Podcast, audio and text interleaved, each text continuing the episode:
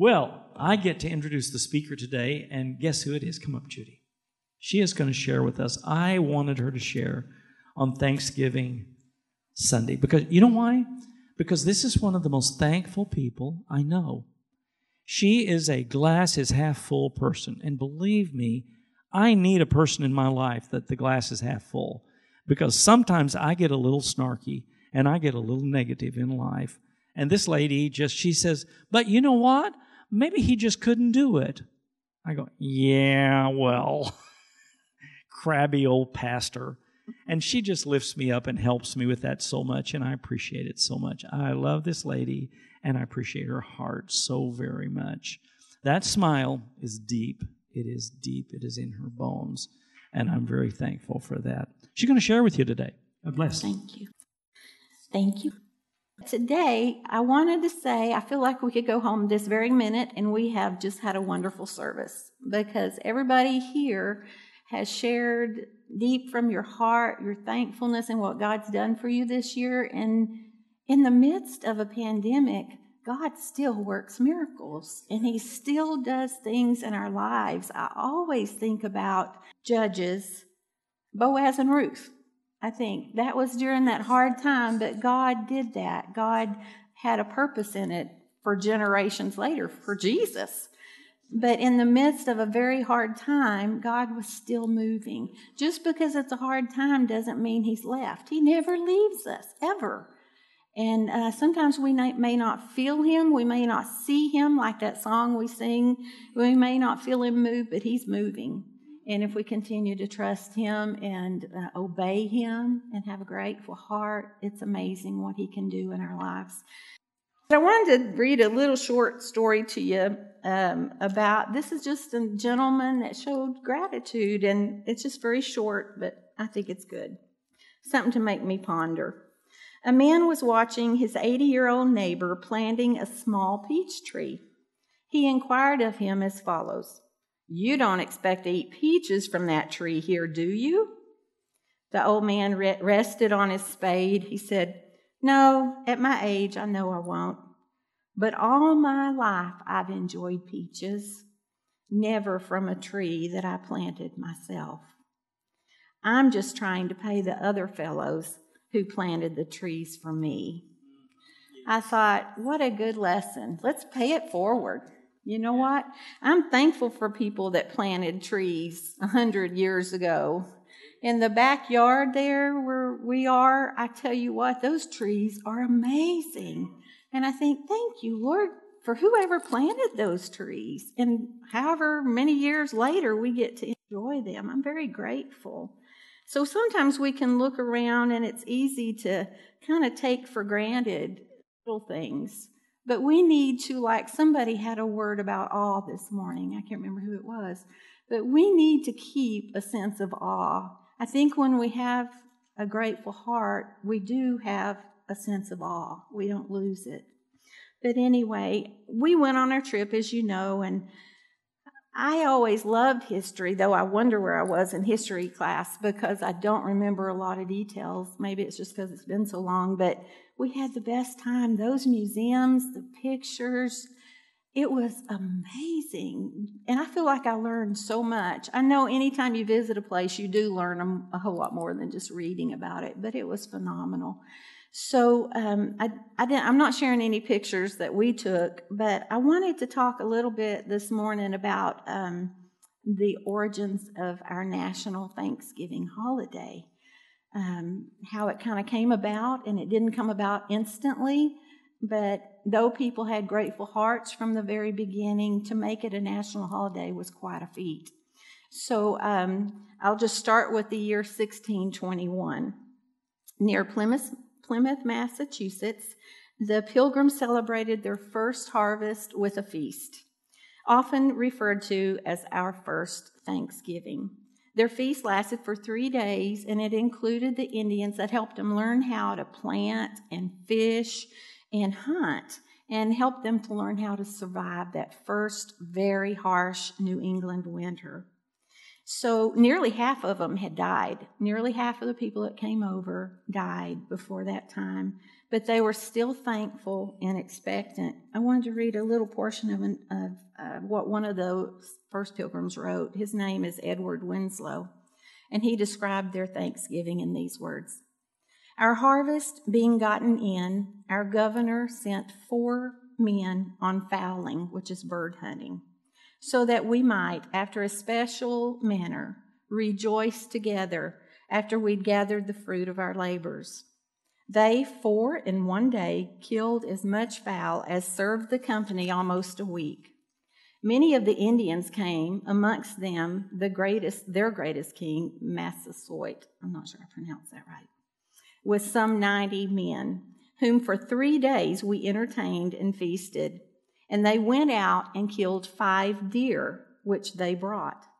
And although it be not always so plentiful as it was at this time with us, Yet by the goodness of God, we are far from want. So that festival became the, um, the precedent for our modern holiday, Thanksgiving. So that was 1621. Skip on down to 1755. When George Washington was 23 years old, he fought, first time he had fought, in the French and Indian War the British, he was on the British American side, and then there was the French, and a lot of the American Indians fought with them. So the British and American troops were ambushed when the French and Indian soldiers caught them off guard as they rode through a very thick forested area. After the battle, Washington described what happened in a letter to his little brother. By all the powerful dispensations of providence, I have been protected beyond all human probability and expectation.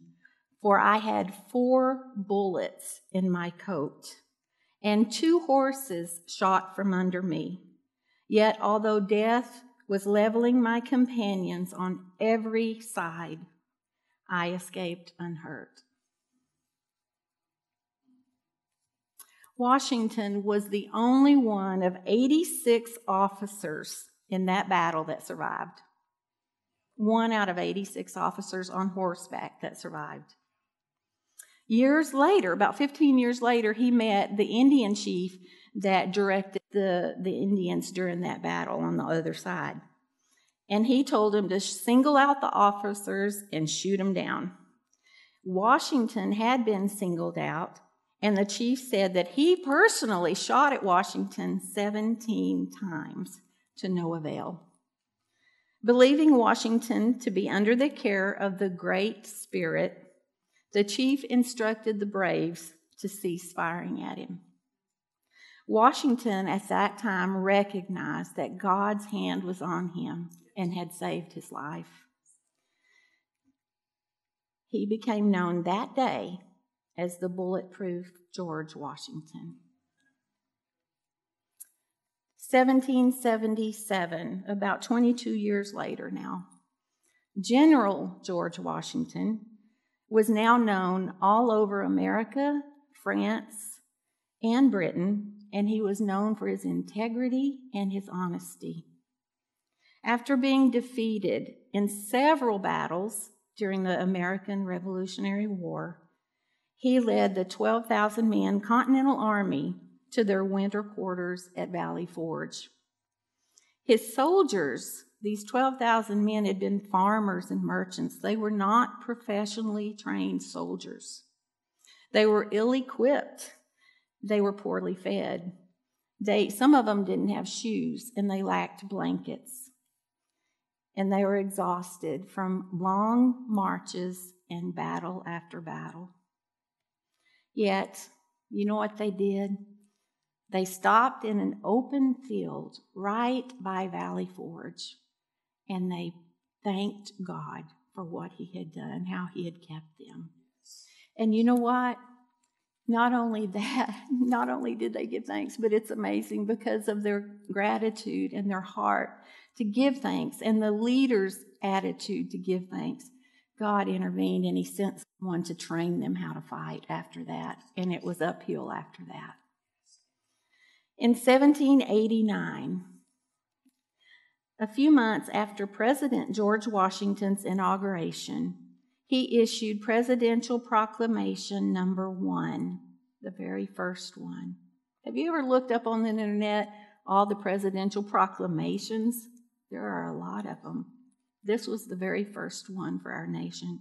It was the day of national thanksgiving. President Washington said it's the duty of all nations to acknowledge the providence of God, to obey His will, to be grateful for His benefits, and to humbly implore His protection and favor. He had done this personally throughout his life. Now, as our commander in chief, he proclaimed it as, as nationally for the whole nation. Isn't that amazing? What a leader! It was nothing new to him. He had always lived this way. Now he led that way too. We will lead the way we live, won't we? Though he declared Thanksgiving Day as a national holiday, though, dissension between the colonies prevented it from becoming a reality at that time. 1817, New York was the first state to adopt Thanksgiving Day as an annual custom. Other states slowly began doing it, but it was not done on the same day. It was just kind of here and there. Then in 1827, a young woman named Sarah Hale began a one woman crusade to have Thanksgiving celebrated on the same day nationwide. She felt it would help to unite Americans. She was a writer and an author. And as a matter of fact, she's known for writing Mary Had a Little Lamb. And we saw her grave on our trip. She's buried close to Paul Revere and some of those big heroes that made a difference in our nation. She made a difference in our nation quietly.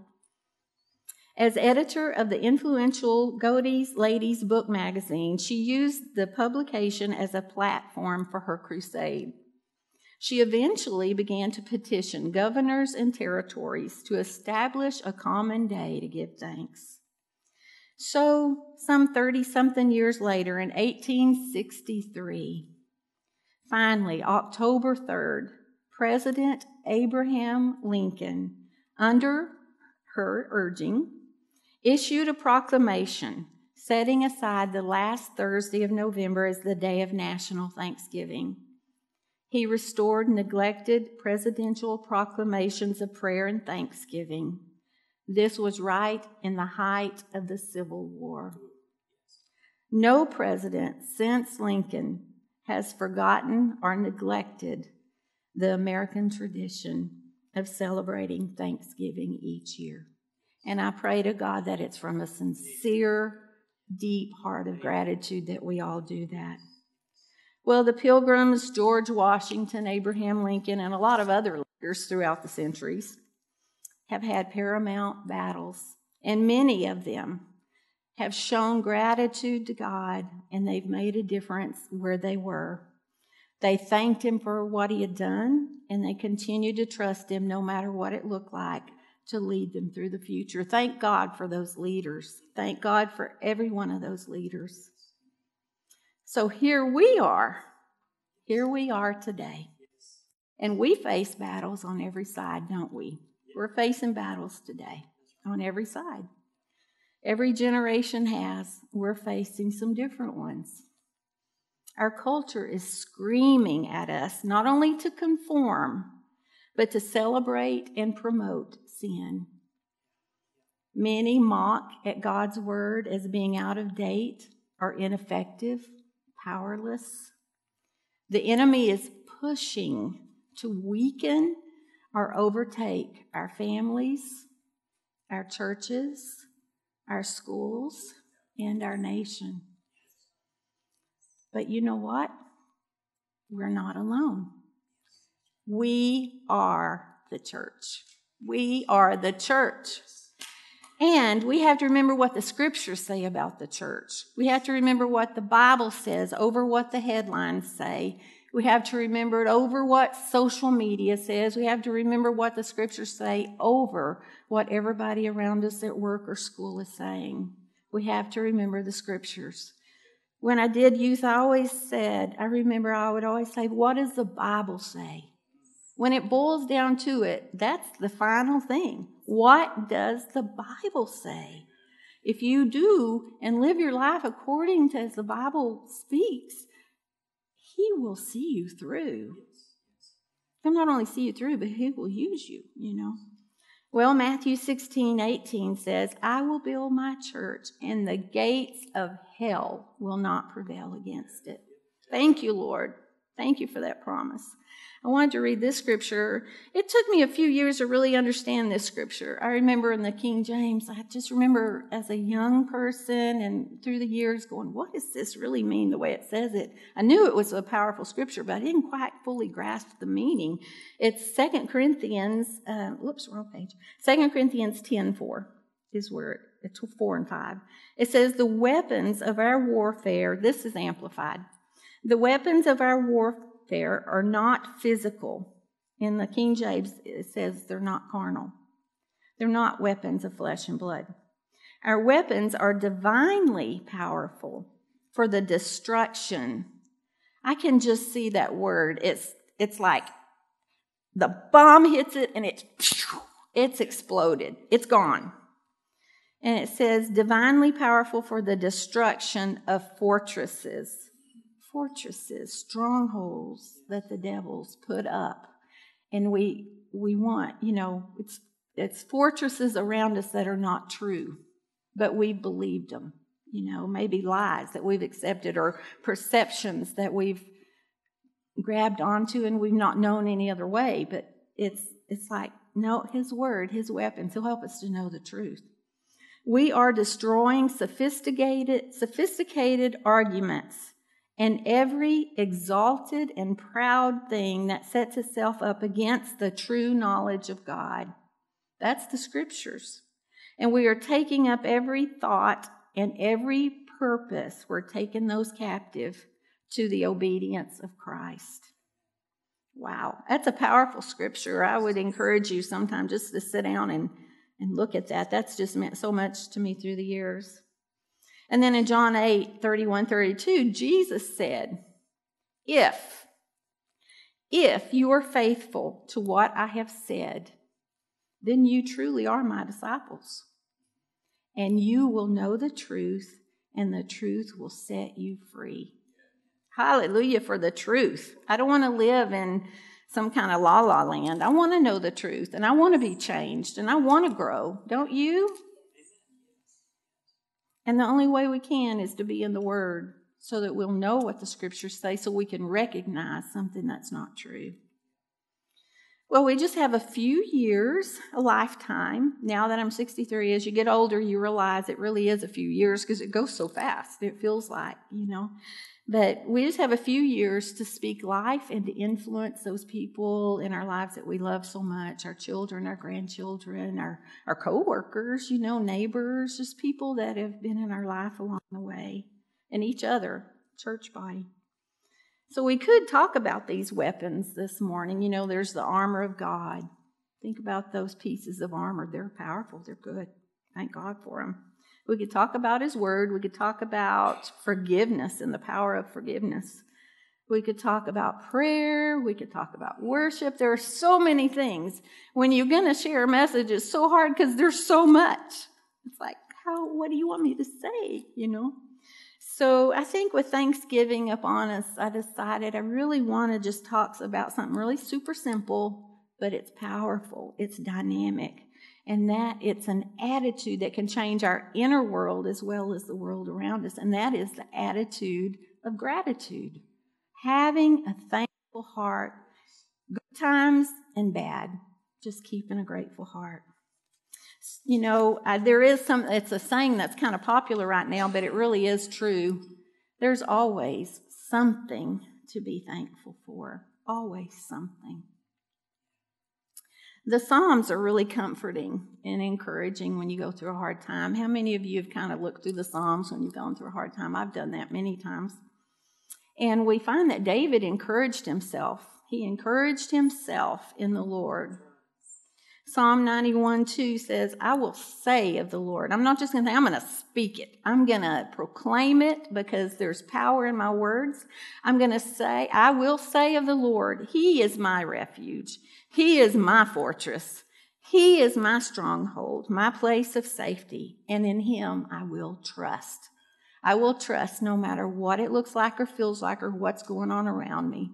I will trust. And in Psalm 116, 7, it says, I love this one. Let my soul be at rest again.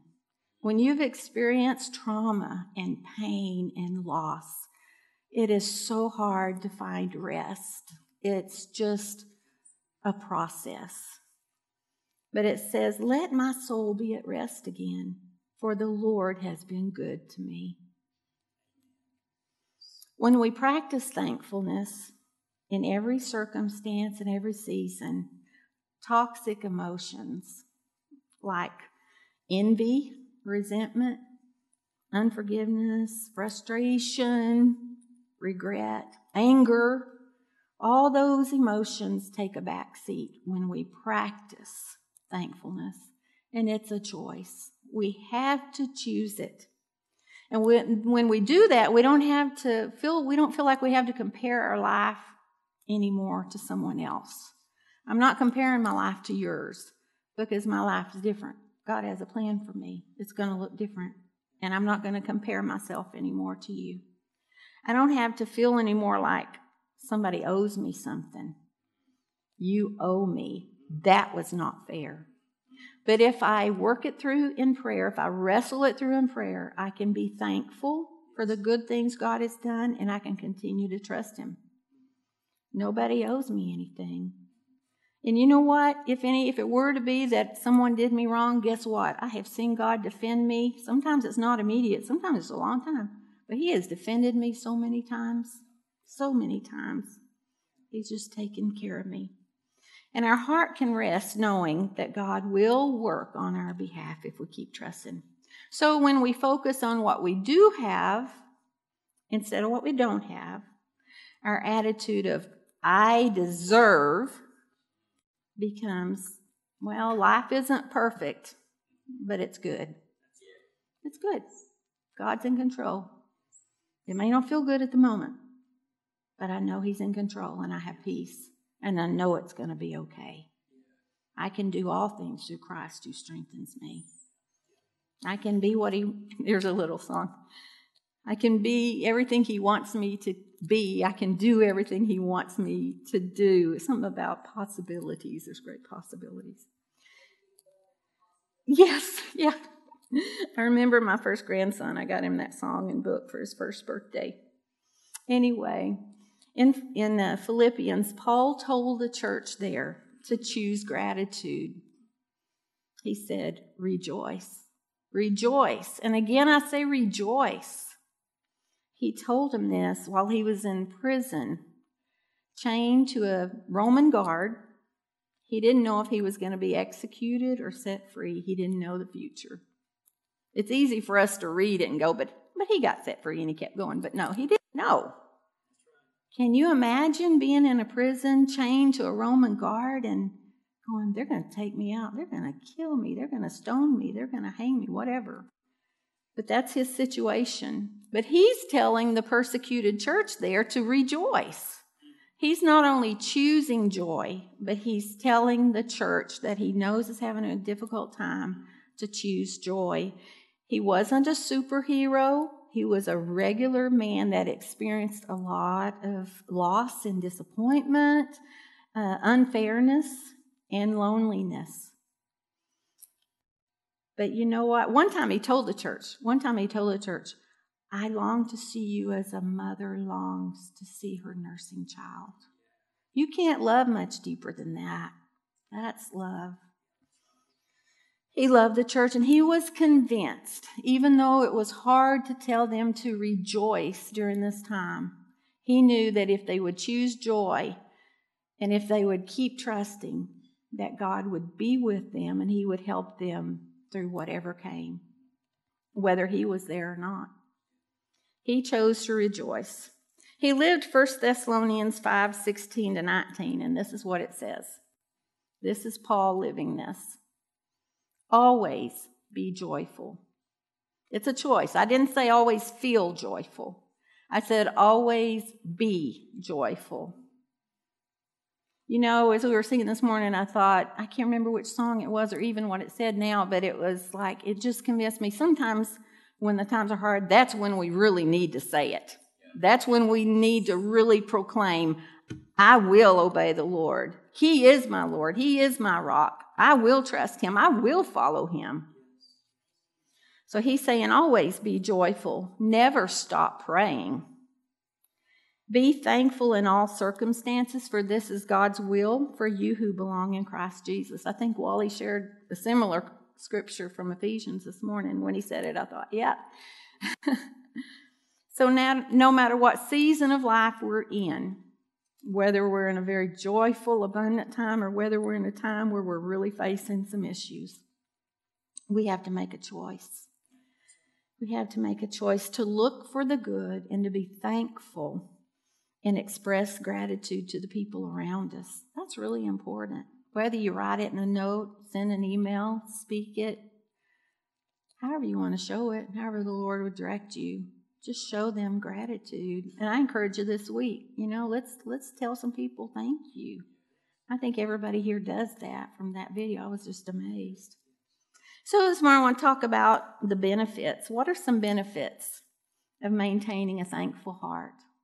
Are there benefits besides what the, we've already talked about? Are there benefits? And I started looking up, um, you know, scientific things. I just started kind of investigating. I think it's interesting, especially things of the mind. I find very interesting. So, first of all, gratitude reduces stress. It helps us overcome trauma and it fosters resilience. Isn't that amazing?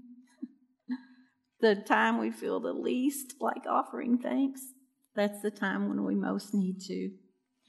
Luke 22 31 and 32, Jesus said this to Simon Peter Simon, Simon, indeed, Satan has asked for you that he may sift you as wheat. But I've prayed for you that your faith should not fail.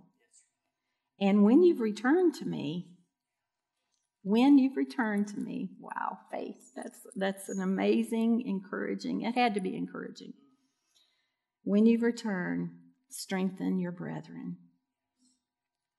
We don't just live for ourselves. We influence others whether we realize it or not.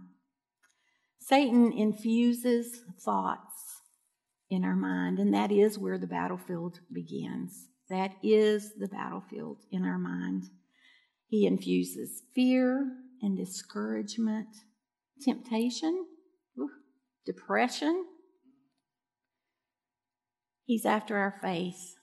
That's ultimately what he's after. He wants us to give up the battle. Give it up. Quit the fight. But we have to diligently guard our heart, guard our mind, our heart, the center where our affections and our desires are. We have to guard it. Proverbs 4:23 says, "Keep it with all diligence because where your affections and your desires are, that's where you're going to make your choices. The issues of life, that's where you're going to choose which way you're going to go in every circumstance. So guard your heart and protect your mind. I thought about the uh, the armor, you know, and the weapons, and I thought about the helmet of salvation. And I thought, hmm, helmet of salvation. And I thought, yeah, because every battle we go through, our mind has to be protected. Every battle, every kind pride, arrogance, fear, doubt, all those things. So the helmet of salvation, I thought, wow, that was a good description, Lord. Thank you. Of course, as always, it was amazing. But he it's not only for our salvation one time, but in every situation. Isn't that wonderful what he provides? So anyway, I was thinking as I thought about that. Okay, y'all. I was thinking about a song that when my kids were little, we sang it, and when I was teaching kids a lot, we sang it. And it says, Oh, be careful, little eyes, what you see. Oh, be careful, little eyes, what you see. For the Father up above is looking down in love. Oh, be careful, little eyes, what you see. And then it goes on and it says, Be careful, little ears, what you hear. Oh, yeah. Be careful, little tongue, what you say. You know, there's a scripture that says, Death and life are in the tongue. Our words are powerful. And all these are the gateway to our soul. It's the gateway to our soul. So I was thinking how it must grieve God's heart when we go through our battles and when we struggle. Not always, not grieving at us, but grieving for us.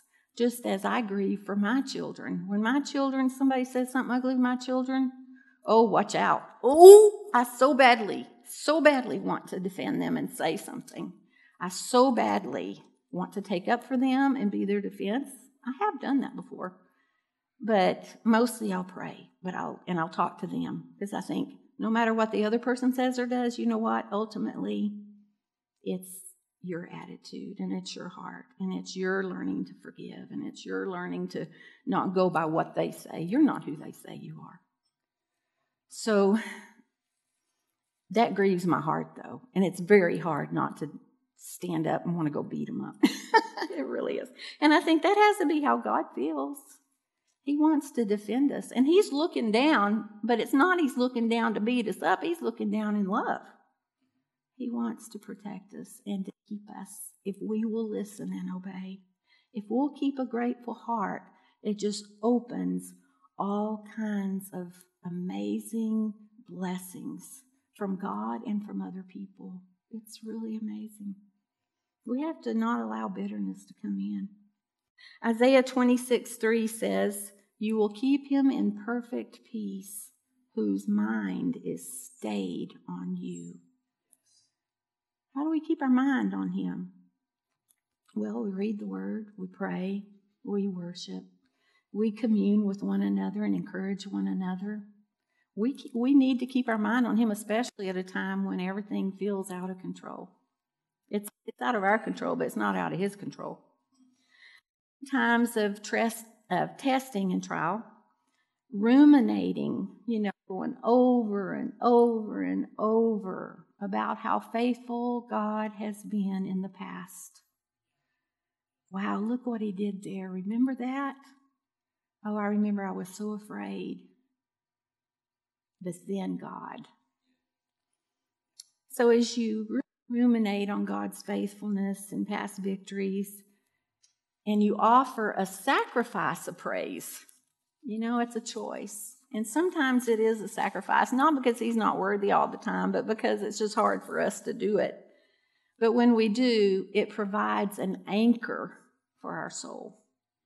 It puts down a place that no matter what goes on, I'm steady when we focus on the blessings that we can identify and give thanks for the things that we can see that are good, then we begin to regain perspective.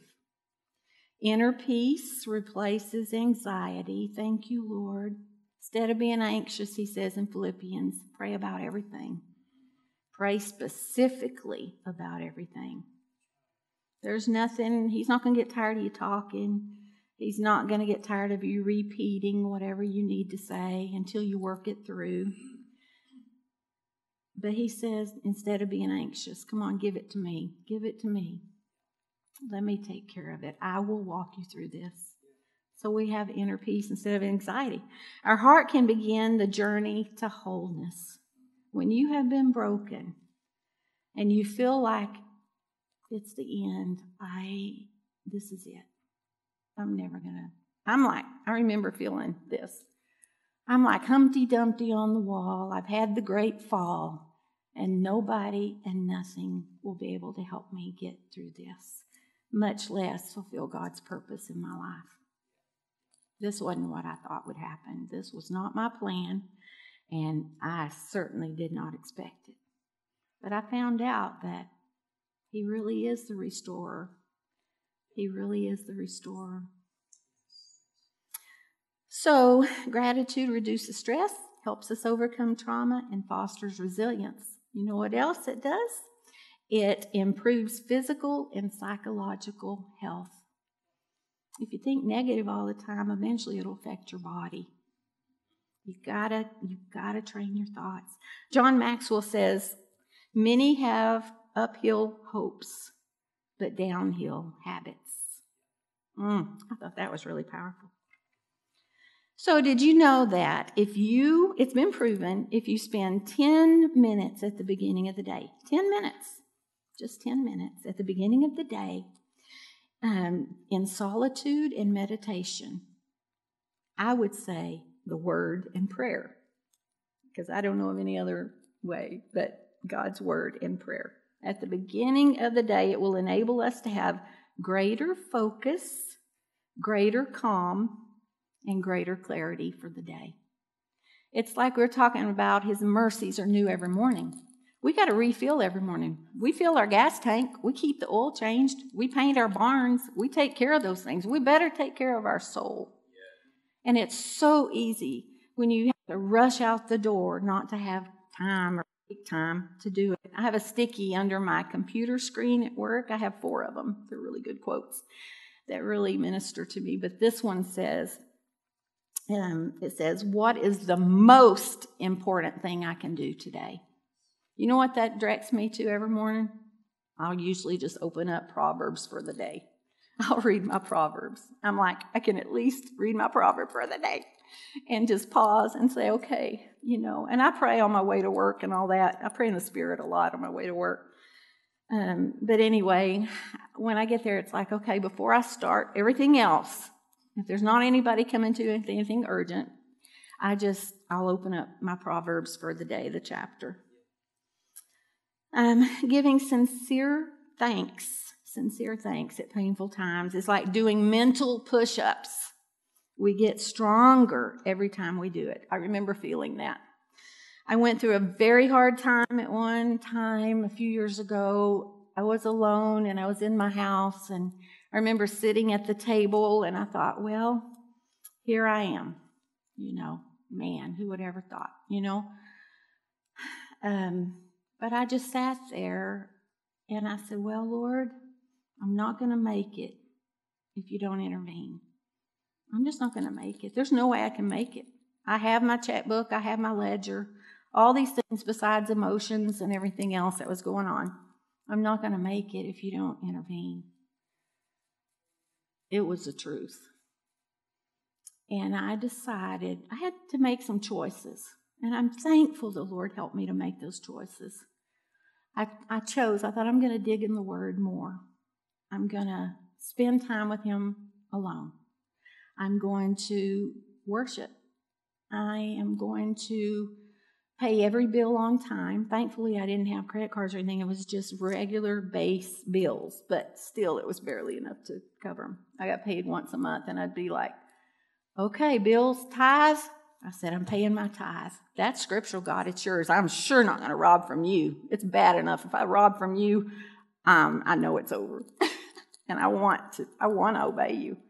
So I said, I'm going to pay my tithe. And so, I, and I got a job miraculously, a different job. And um, it wasn't quite enough to make it, but it was a lot better than what I had at the school, um, Bible school. So um, I decided I'm going to work really hard and I'm going to learn. I'm going to do whatever it takes. And my kids teased me because I worked in public relations. And so I'd come home with the laptop, a camera, and all this stuff I didn't do any of that stuff other than like I worked in Christian schools and stuff that I did input or something. But um, I had never gone out and written articles or taken pictures at events, that kind of stuff. And they just laughed. They said, Mom, we can't believe this. I'm like, I can't either.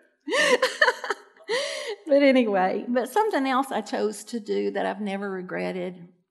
Um, and I'm so grateful the Lord really directed my steps. And that is that I though I really didn't have money for meals, I I would I knew my family needed to be rebuilt. My kids, you know, it was a divorce, and anytime there's a divorce, there's not only a splitting of two people, it's not only a ripping apart of your hearts, your body, everything, your soul, just a ripping apart. It's not only half of you being gone, but your children, no matter what age they are. It's so devastating. And though my kids understood what was going on, they knew the situation, and uh, thankful they, I'm thankful they loved me. They were supportive of me. They knew everything, and and so I decided I've still got to keep my family together. I've got to save my family. I love my children. I know every mom in here would say, I will do whatever it takes for my children. And I thought, okay, on birthdays, we got to have meals or maybe just at least a cake. We just got to get together. So that's what we started doing. I'd say, hey, y'all all want to come over and I'll make a cake. And, you know, it was interesting. Some of the things that came out at the very beginning, my son would say, he had a little bit of hurt in his heart, you know, and he'd say, Well, you really spanked us. You really. And he was right. Sometimes I would spank him when I was angry.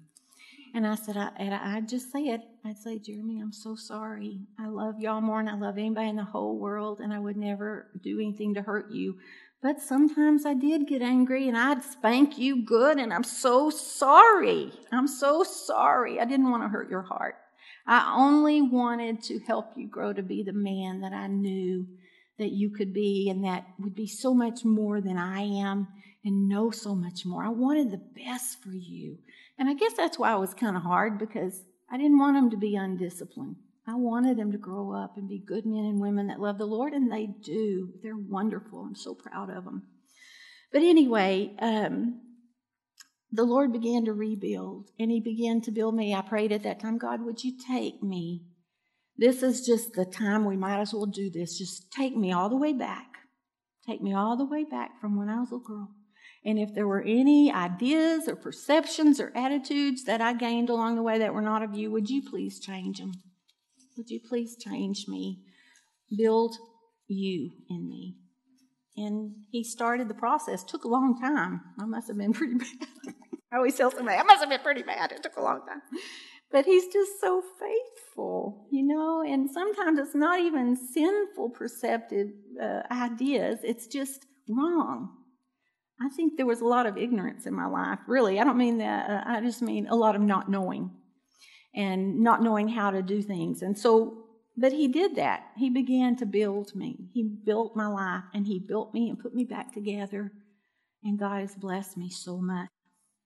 Anyway, but I was I learned to be so grateful for every little thing. Every little thing. And I still am. I just it's not hard for me to be grateful. It wasn't hard for me to be grateful before, but after this situation of all these years, it's like, wow, I am so thankful because I know that every good and perfect gift comes from Him. So, anyway, cultivate gratitude consistently, make it a habit, and it, and it does make us stronger on the inside. Whereas murmuring and complaining will cause us to be blind to what's good around us. Uh, we'll become depressed if we murmur and complain and we can't find the good. Uh, we'll discourage those around us. And I don't want to take the courage from anybody. I want to build courage. And the worst thing is we'll misrepresent the Lord. So we've just got to try, and it's got to be by the power of the Holy Spirit. But we do have the power to choose how we respond. Uh, Revelation 12 11 says, We overcome him, our enemy, by the blood of the Lamb and the word of our testimony. So we believe the finished work of the cross. We believe that our atonement was paid for. There's nothing we can do about it. Just like when I sat at my table, there's nothing I do about it. I'm not going to make it, God, if you don't intervene. I just knew it no doubt. And it's the same way for our salvation. There's nothing we can do about it. No matter how good or bad you've been, there's nothing you can do about it. Only He can do it. So just say, God, I, I surrender to you. I believe you, whether I feel like it or whether I feel I deserve it or not. Thank you for providing atonement for me. And we confess. We meditate on what He says, and we confess that over our feelings while we wait. And then hope begins to rise. And then the last thing I wanted to talk about gratitude, the benefit of it, is that it opens the door to new relationships. And Helen Keller said this She said, When one door of happiness closes, another opens. But often we look so long at the closed door that we don't see the one that has been opened for us. There was a time in Jesus' life, this is Matthew chapter 4. Um, let's see, beginning, well, I won't go there. Anyway, uh, when he led into the wilderness by the Holy Spirit for the purpose, when I read this morning again, it jumped out at me. It was to be tempted by the devil. That was the purpose. So for 40 days he fasted and he stayed in the wilderness. And at the end of the 40 days, when he's really exhausted, I'm sure, and hungry, because he was a man here on earth, he was at Damascus, and that's when the devil came to him. And that is when the devil comes to us. When we're exhausted or sick or just discouraged, those are the times he'll come and he'll kick. He doesn't play. He's wicked. He's got a purpose. That's to kill, steal, and destroy. That's his purpose. And that's all he's going to do. Anyway, at the end of the trial, though, Jesus stood solid on what God said. That was his final answer. He didn't waver. Didn't say, Well, I kind of feel this, and well, I wonder about that. Nope. He stood firm on God's word. You know, when we go through a trial, we got to have it in our heart before it hits so that we can do it and then just keep on feeding on it. But anyway, so at the beginning of this temptation, um, comes to him. The tempter came to him and said, Okay, you're hungry, turn this rock into bread. So simple. Turn the rock into bread. You've got the power, you can do it. Hmm. Provide your own need instead of waiting on God. Provide your own need. God has a timing, God has a purpose, and when we jump ahead and try to provide for ourselves, same. It can't be the same quality and it can't have the same effect. Then Satan took Jesus to the highest pinnacle of the highest spot on the and this time he tempts him to, to throw himself down. Just jump off. And this time he throws in scriptures. He says, Oh, he's going to play with scriptures. Let me throw a few in there for you. He says, Hmm, well, you know, God says he'll command his angels to protect you and serve you. They'll lift you up so you won't dash your foot against a stone. So Satan, he's so so insidious. Is that the word?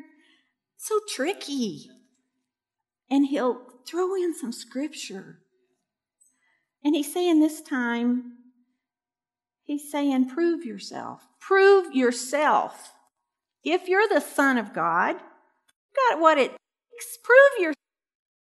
You know what I see in this scripture? Instead of when he says, throw yourself off, to me, doing something like that would be testing God's patience.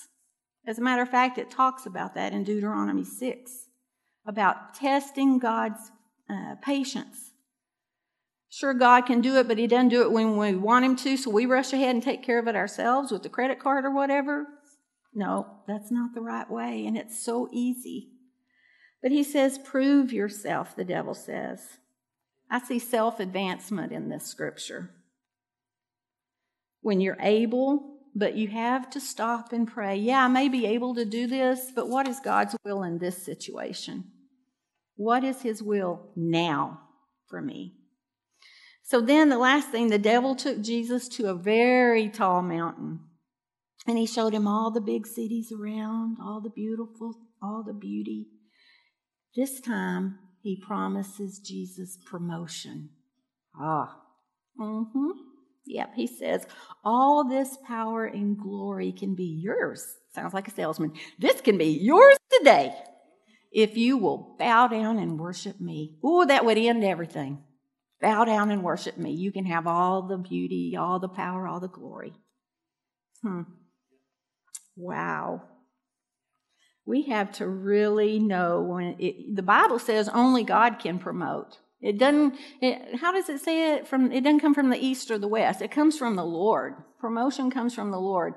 And we just need to wait, do our best, and trust the Lord and see what He does. Promotion comes from the Lord, and we don't want any counterfeit. We don't want a counterfeit promotion. So the devil's defeated. God sent angels to minister to Jesus and to serve him. And I look back at this and I think the things that he promised, wow, God took care of his food.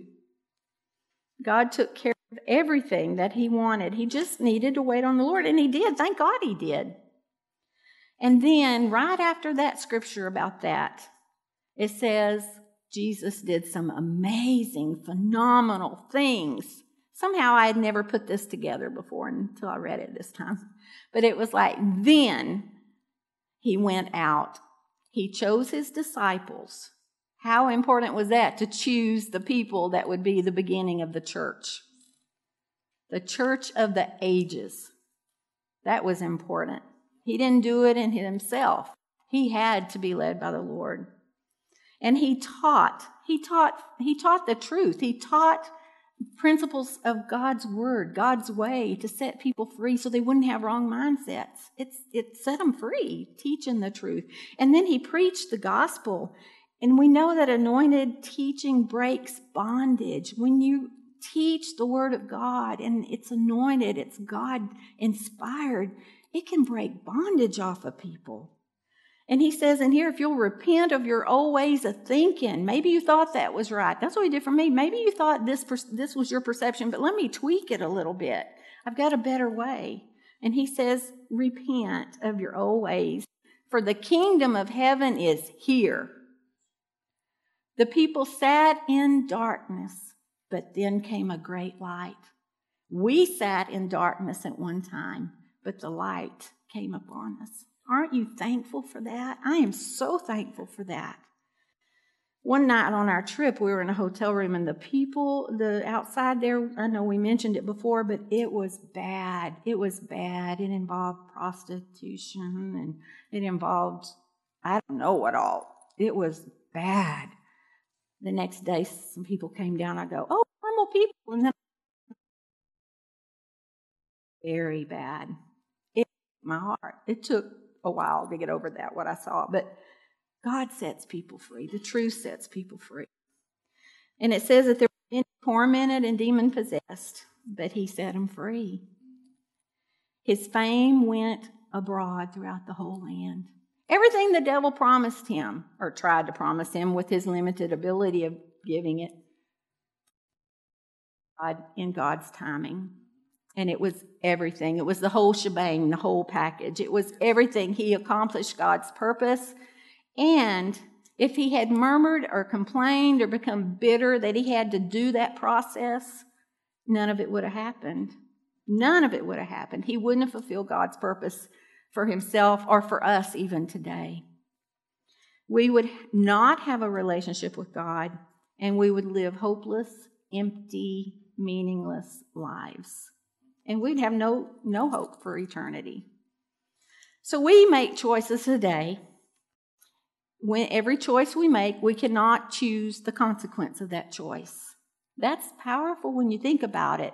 We make a choice, but we cannot choose what's going to be the outcome of that. We may be able to estimate what we think might happen, but ultimately we really can't choose the consequences. We need God. We need His Spirit to direct us. We need to know His Word so that we can operate in truth and love. So, on days when we struggle the most, and I know there are people in our body that are struggling with loss and sickness and not knowing what to do next, we've all been there and we love you and we're for you and we're praying for you. But when we're struggling so hard, we can be thankful that Jesus opened the door for this relationship, and we can be thankful that God gave us the relationships we have to encourage one another. So I'm thankful today that on this journey of life that I have an anchor for my soul. He is my steady. He is my steady. And I'm thankful that God has provided people that have gone before me, like George Washington or Abraham Lincoln or y'all and your testimonies, people before me in generations that have given me hope and that have said, keep going, keep going. And they've shown me how to look for the good in situations. So, anyway, I am finished, but I hope you are encouraged. That's my prayer.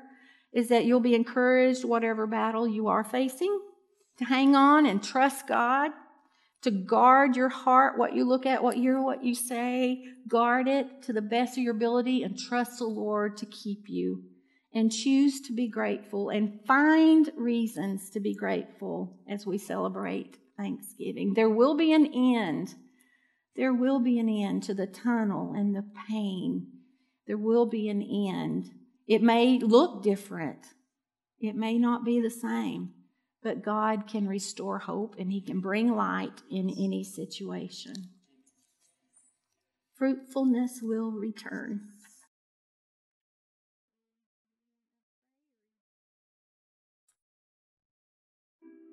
How I fight my battles with a heart of gratitude, a heart of gratefulness. In the middle of a pandemic, there's no better time to praise the Lord. And I hope God's going to give you a great week together with some people that will love you and that you love. And even like Judy said, if you're alone and you're sitting at your table, that you will feel the comfort of the Holy Spirit. I felt that the first morning after my wife was gone. I felt the comfort of the Holy Spirit that very day. Thank you, Lord, for that. This week, we thank you, Lord, and we are grateful people. In Jesus' name, we go and we walk that out. Amen. God bless you. Have a great week. God bless.